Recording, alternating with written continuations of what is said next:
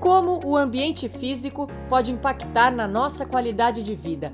Quer conhecer mais sobre o estudo da neurociência aplicada à arquitetura? No podcast da NeuroArc Academy, você encontra muito conteúdo sobre o assunto, que vem cada vez mais ganhando espaço e transformando vidas. Onde eu já estou aqui com as nossas queridas apresentadoras e hoje, quem nos acompanha aí pelo Facebook já vai notar novidades. As duas estão juntinhas. Priscila Benck, Gabi Sartori, bom dia.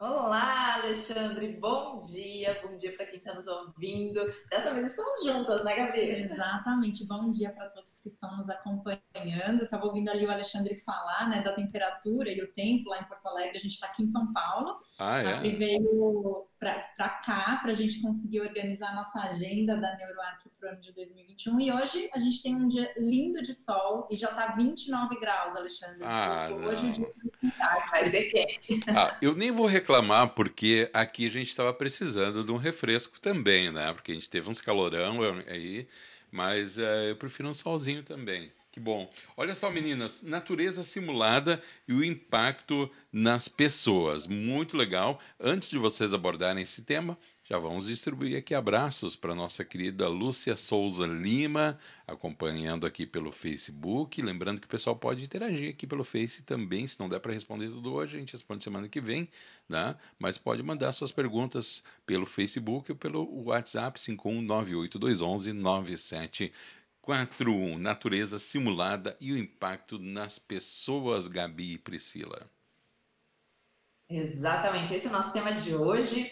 É, e a gente já vem falando aqui um pouquinho sobre a presença da natureza na vida das pessoas e quanto isso é importante. Inclusive, existe um estudo que se chama biofilia, faz parte de um dos estudos também relacionados à neurociência e arquitetura, né? a popular neuroarquitetura.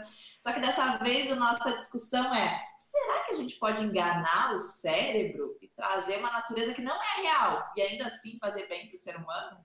Então é essa discussão que a gente queria provocar hoje. Isso mesmo. A gente queria é, conversar com vocês a respeito de um estudo feito por uma empresa que se chama Sky Factory. Inclusive, eles apresentaram esse estudo também na ENFA do ano passado, na Conferência Internacional da Academia Americana de Neurociência e Arquitetura. E o estudo deles foi voltado para enfermeiros. E o que é muito legal, né, Alexandre? A gente sabe hoje principalmente nesse momento de pandemia, o quanto os enfermeiros estão sofrendo diante da situação que se Sim. põe aí no mundo inteiro, né? E o quanto é necessário a gente olhar para esses profissionais buscando uma melhor condição de trabalho, bem-estar no seu espaço, né? Bem-estar físico e emocional, que é tudo que eles precisam para conseguir desempenhar o papel de uma forma positiva, né? E lembrando que às vezes eles ficam em ambientes tão inadequados, né? Então, se a gente olha às vezes os hospitais, onde eles passam lá suas 10, 12 horas do dia, às vezes sem nenhum contato com uma luz externa, ou quando eles uhum. têm acesso a uma janela, normalmente quando eles estão circulando para ver como é que está um paciente, daí no quarto do paciente que tem a janela, né? Mas na maior parte do tempo eles estão naqueles centros, então, de enfermagens, que normalmente fica no centro do andar, onde eles estão trabalhando e não tem este contato então com a luz externa ou com a natureza. E esse foi justamente o ponto dessa pesquisa. Essa empresa que a Gabi falou, a Sky Factory, eles produzem imagens super realísticas que realmente simulam como se fosse uma janela, uma janela enxergando uma natureza, uma janela Poxa. enxergando um sol. Exatamente. Então é uma, é uma forma intencional de colocar num ambiente que não tem a presença da natureza justamente imagens naturais, né, Gabi? Isso mesmo. E se, se a gente parar para pensar na, na, realidade de todos os hospitais, né, porque quando a gente fala, acho que é até legal a gente citar, o primeiro estudo que surgiu nesse sentido foi do Robert Woolrich, que foi de 1984, e ele fez um estudo dentro de um hospital justamente avaliando qual era a, o impacto de você ter uma janela com uma vista ou uma janela simplesmente com uma antena cega. Uhum. E, e, ele verificou que a janela com a vista era muito mais positivo para a, a, reabilitação dos pacientes que estavam ali naqueles quartos, né? Então a gente já sabe que ter uma, uma janela com vista é muito positivo para esses pacientes. Mas a maioria dos hospitais, principalmente aqui no Brasil, Aqui em São Paulo, então, é muito difícil você ter uma janela com uma vista. Uhum. E esse produto da Sky Factory já torna isso possível, né? Justamente com essas imagens super realistas. E daí, baseado nesse estudo que a Gabi comentou, do Roger Uri, que foi um dos precursores, né, em como que realmente essas vistas impactam nas pessoas, essa mesma empresa também produziu antes, anteriormente, um outro estudo em quartos de pacientes. Uhum. Então, eles colocaram, ao invés de ter janelas, eles colocaram essas imagens simulando uma janela. Também é artificial, simulando uma janela, né, tanto na parte do forro quanto na posição vertical de janelas mesmo. E ali eles já obtiveram um resultado positivo, uma diminuição de 53% nas questões de estresse dos pacientes, Poxa. assim como uma redução de 34% na ansiedade. Então, a partir desses resultados, eles foram testar agora, recentemente, a gente está falando então, de 2020, quando foi publicada essa pesquisa, é, como que os enfermeiros estavam reagindo também a essa possibilidade da natureza simulada. Exatamente. Daí, então, eles fizeram esse estudo num hospital lá nos Estados Unidos e observaram é, todo o, o estudo por, pelo período de um mês. Então, eles escolheram o corredor que mais tinha movimento no hospital, então era o corredor mais disputado ali pelos enfermeiros, que não havia nenhum contato com o espaço externo, então não tinha nenhuma janela, a iluminação era completamente artificial. Então, esse foi o local onde eles colocaram. É, essas imagens, né? Eles colocaram no forro, então era como se aquele forro fosse em vidro e você conseguisse ver o céu. É algo bem real quando você vê as imagens que eles colocam no estudo. E daí é interessante porque eles tiveram então uma participação de 20 enfermeiros, eram enfermeiros que estavam então vivendo esse momento de estresse, trabalhando 12 horas por dia e tendo intervalos bem pequenininhos de no máximo 35 minutos. E daí como que eles fizeram? Eles fizeram alguns testes antes de ter essas imagens e depois. Então, em testes de atenção, por exemplo, que é super importante, né? Poxa, ele está ali atendendo o paciente, o quanto é importante ele ter esse poder de concentração, de atenção. No teste que eles fizeram sobre atenção, eles viram que teve sim um aumento, então, do percentual de acertos nesse teste. Então, realmente, após esse período de exposição com essas imagens da natureza simulada, eles estavam então mais presentes, com mais atenção ao trabalho, assim como eles também obtiveram níveis de redução de estresse, eles tiveram uma redução de 4,75 por cento de estresse do que normalmente esses enfermeiros estavam, e também a questão do absenteísmo, ou seja, quando a pessoa está tá doente, né, de tanto estresse e não está indo uhum. trabalhar, também viram que tiveram uma diminuição nesse sentido. Então, três pontos aí que demonstram alguns resultados positivos mesmo, né? Isso, e, e eles foram justamente nos pontos que são mais uh, críticos na questão da, dos enfermeiros, que uh, é, por conta do estresse, por conta da rotina de trabalho deles, a gente sabe que existe um alto índice de erro profissional, justamente porque ele está ali estressado num ambiente completamente estressor é, por longos períodos, né? A gente viu aí que o, o, a, a jornada de trabalho deles é de 12 horas, então o, os erros médicos são altos, né? E você conseguir diminuir isso só com uma intervenção no espaço é algo muito positivo e de que eu acredito que os profissionais que constroem esses, esses hospitais têm que estar atentos a esse ponto, né, Pri?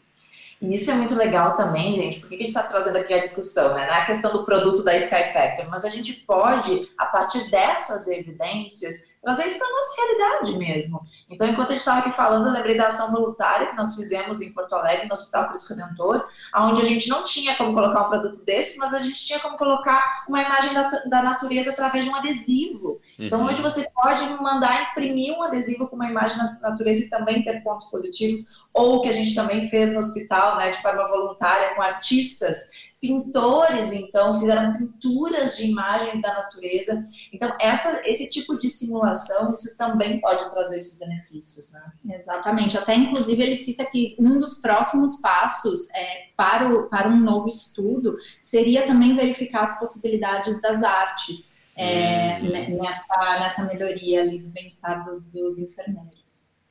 É, são algumas ideias que a gente queria até dividir aí com quem está nos assistindo. Não sei se vocês já pensaram sobre isso, mas quando a gente fala em neurociência aplicada à arquitetura, a gente está falando né, do, nosso, do nosso cérebro, nosso sistema nervoso, na verdade, tem vários estudos que já mostram o quanto o nosso cérebro ele gosta de ser enganado, o quanto a gente tem esse poder. Hoje a realidade virtual ela já comprova isso, e por que não inserindo também essas imagens de simulação aí de algo bacana que realmente faz bem para a gente e que a gente também pode aplicar no nosso dia a dia. Deixa eu colocar aqui no ar, rapidinho aqui a participação dos nossos queridos ouvintes, já agradecendo a eles. A Lúcia Souza Lima diz o seguinte: criar um bom habitat para promover bem-estar para as pessoas e melhorar a saúde mental e física. É simplesmente incrível, diz a Lúcia Souza Lima. E o Léo Suiz, o estresse não é o mal do século, o mal do século é não saber administrá-lo. Abraço, Leonardo Jenny. É isso mesmo, porque até porque né, o estresse ele faz parte da nossa sobrevivência, a gente precisa dele para agir com relação àquela situação. Só que quando a gente traz para nossa consciência e consegue administrar isso, de que forma eu vou reagir a essa situação, daí sim a gente está falando de um nível acima. Então, o estresse, gente, a gente vai conviver com ele sempre, porque ele é uma das coisas para nossa sobrevivência. E o nosso corpo ele é preparado para isso, né? Então a gente tem estruturas no nosso sistema nervoso justamente para lidar com essas situações estressoras. O que, que não dá para acontecer? É ficar naquele estresse permanente, aquele estresse crônico. E daí isso sim pode desencadear uma série de consequências bastante graves aí para as pessoas. E que no caso da saúde, da saúde está sempre, ultimamente sempre no limite, né? É frequente Sim. e sempre no limite. Mas é interessante isso que a Gabi falou, e que a Priscila também, a questão de ter esse estresse é, é como uma força motriz também para a ação, especialmente na área da saúde. O pessoal tem que estar, tá, traduzindo de um bom português, tem que estar tá ligado, né? Mas também não precisa ficar full time no limite, que isso realmente é prejudicial, né? É, imagina, quando a gente fala em profissionais da saúde, né, o quanto não é importante pensar no bem-estar de todo mundo que está dentro de um hospital, sim, pensar na saúde de todo mundo que está dentro de um hospital, sim, mas quando a gente olha para enfermeiros, para médicos, eles estão ali para cuidar de outras pessoas. Se eles não estiverem bem, como que vai ser esse cuidado? Será que não vai ter um impacto aí também? Então a gente realmente tem que olhar para todos os usuários né, dentro de um ambiente de saúde. E por isso que a gente achou muito legal e muito relevante esse estudo, né? Porque olha justamente para esses profissionais. Esse estudo, ele, é, vocês estão trazendo um caso que é bastante específico na questão da saúde, mas provavelmente ele se estende a outros ambientes onde níveis de estresse não estejam relacionados a uma condição física de, de doença, mas num ambiente corporativo, por exemplo. É aplicável também, Gurias? Nossa, Alexandre, você trouxe um ponto muito legal, principalmente nesse momento né, de retomada aí dos escritórios, o quanto a gente, como profissionais da área da arquitetura e do design, também não precisamos nos preparar para atender esses novos profissionais que estão vindo aí. Sim. E se a gente realmente olha para os profissionais hoje, né, passando por uma pandemia, o quanto não houve uma, uma, uma desestabilização emocional mesmo e que consequências de aumento de ansiedade, aumento de burnout, que é quando a gente chega num estado de exaustão mental, quantas pessoas aí já não estão super cansadas de fazer, às vezes, esse excesso de telas, né? Tudo agora é virtual, Sim. ou as pressões do trabalho mesmo. Então, a gente precisa entender como está a realidade dos profissionais hoje para daí criar ambientes onde eles realmente possam ajudar a baixar esses níveis de ansiedade, ajudar a baixar esses níveis de burnout. E daí você trouxe essa, esse ponto que é fundamental, a inserção de elementos da natureza dentro dos ambientes de trabalho. Hoje já tem diversos estudos, né, Gabi, que mostram muito claramente o quanto isso traz de consequências positivas. Então, super vale também.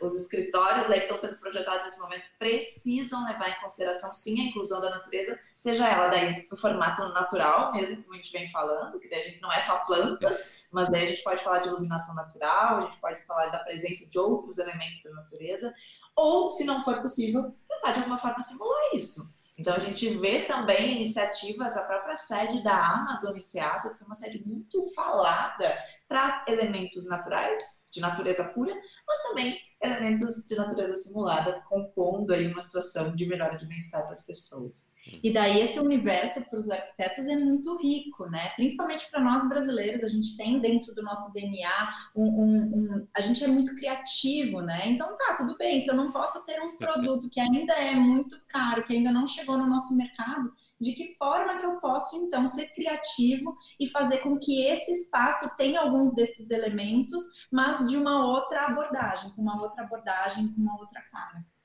É mais ou menos também que traz aqui a, a Adriana, olha, ela diz o seguinte: segunda fui, foi, mas fui né, ao hospital fazer uma tomografia e infelizmente na espera tinha um adesivo grande até, porém pobre.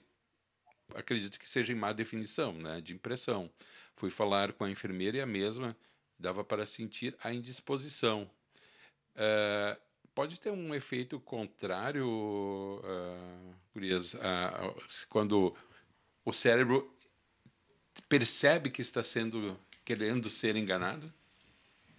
Essa é uma pergunta muito legal, porque essa pergunta ela surge muito quando a gente fala, por exemplo, em, em, em ter um vaso de uma planta artificial, uhum. né? E daí as pessoas perguntam, tá, mas o cérebro, a gente consegue realmente enganar ele? Uma coisa é o impacto visual, então se eu enxergar talvez até de longe, sem ver detalhes, eu vou olhar para aquela planta e eu vou entender que aquilo é real. Mas se eu chegar pertinho e ver, e tocar e ver que ela é de plástico, talvez eu vou dizer, ah, eles estão querendo me enganar, eles são fake, né?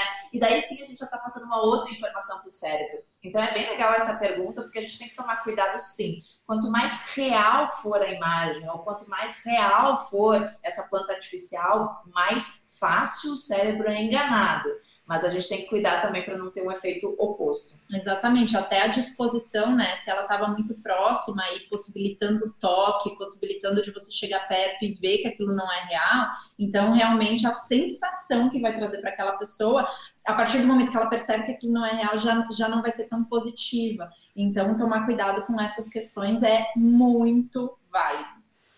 Deixa eu colocar aqui mais dois comentários rapidinho, porque daqui a pouquinho a gente está indo para o final. Léo, do seguinte: tudo depende do estado que moramos. A falta de segurança e saúde no Brasil influencia diretamente nesse estresse. Eu sinto muito isso quando estou no Rio de Janeiro, o estado que moro, e quando estou em Minas Gerais, onde tenho casa e fábrica, no nível de estresse muito diferente. São situações socioeconômicas do local também, tem essa interferência, né, Pri e Gabi? E daí tem, tem vários estudos também já que mostram né, a diferença de uma, da cidade e a diferença do campo, por exemplo quando você está num, num, local denso, urbano denso, e num local onde é uma, uma casa de campo, uma cidade menor, uma cidade de campo. E isso tem muita diferença da interação e do nível de estresse dessas, dessas duas regiões. Então é muito legal que o Léo trouxe isso, porque é exatamente isso. E a gente ter a consciência vai também trazer para a gente uma forma da gente interagir com esses, desses, com esses espaços de uma forma melhor. E até a gente pode botar umas práticas aí no dia a dia. Quando você sente que está muito estressado, vai lá passar um final de semana no campo, né? No contato da natureza. Talvez a gente volte um pouquinho melhor. Exatamente, mas esse pode, de repente, até ser um novo tema para o nosso programa, né? Ótimo, é, ótimo. Teve um programa, não sei se é, é, foi aqui ou, ou assisti vocês, que falava a respeito da influência também das cores, né? E a Lúcia traz o seguinte: cores que remetem à natureza né, que remetam à natureza, isso também é, gera essa reação no cérebro, meninas? Sim, é muito legal que a Lúcia trouxe essa questão. Quando a gente fala em simular a, natu a natureza, a gente pode trazer todos os elementos que representam ela. Uhum. Então, se realmente o nosso cérebro já associa a cor verde à natureza, porque desde pequenininha a gente uhum. desenha as árvores verdinhas, a gente enxerga as árvores verdes, então o nosso cérebro já está associando a cor verde, por exemplo, à questão da natureza. Uhum. Assim como os tons marrons, enfim, outros tons que estão mais presentes que o nosso cérebro reconhece. Então a gente pode sim, seja a cor, seja a questão às vezes de um aroma que vai lembrar a natureza, seja a questão a forma, a forma, o barulho de passarinho, né? Então são uma série aí de, de sentidos que a gente pode explorar para trazer então toda essa experiência ligada à conexão com o meio natural. Muito bom, muito bom. Estamos indo para a volta final, Gurias. Passou muito rápido, esse assunto é muito bacana. É muito gostoso mesmo, né? Porque a gente vê na prática os benefícios. E uhum. eu acho que é de extrema importância, inclusive, para o momento que a gente está vivendo. Né? Sim, sim. E, e eu acho que é interessante se você trouxer, se pudesse resumir numa frase, é cuidar daqueles que cuidam, né? Naquele caso ali dos hospitais. A gente tem, tem que ter esse olhar, porque se não tiver, uh, os nossos doentes vão ficar na mão de quem, né? Então temos que ter esse carinho, né? Exatamente. E até aproveitando, gente, todas essas pesquisas, quem quiser saber mais sobre esses assuntos, a gente inclusive já publicou no nosso Instagram exatamente é, sobre esta pesquisa que a gente citou aqui. Então, se vocês quiserem saber mais, tá lá no nosso Instagram os links para poder acessar a fonte primária, então, essas pesquisas.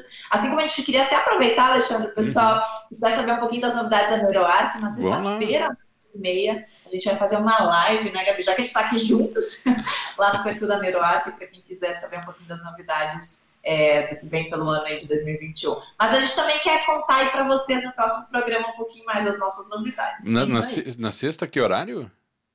Meio dia e meia. Meio dia e meia. Então, no, lá no Instagram da NeuroArc, você vai acompanhar na sexta-feira agora. Já agenda aí, né? Já coloca aí no celular para despertar porque é muito legal sempre o conteúdo de vocês. Aliás, galera se manifestando aqui. Então, para a gente encerrar, Lúcia Souza Lima, muito obrigado, como sempre, muito bom.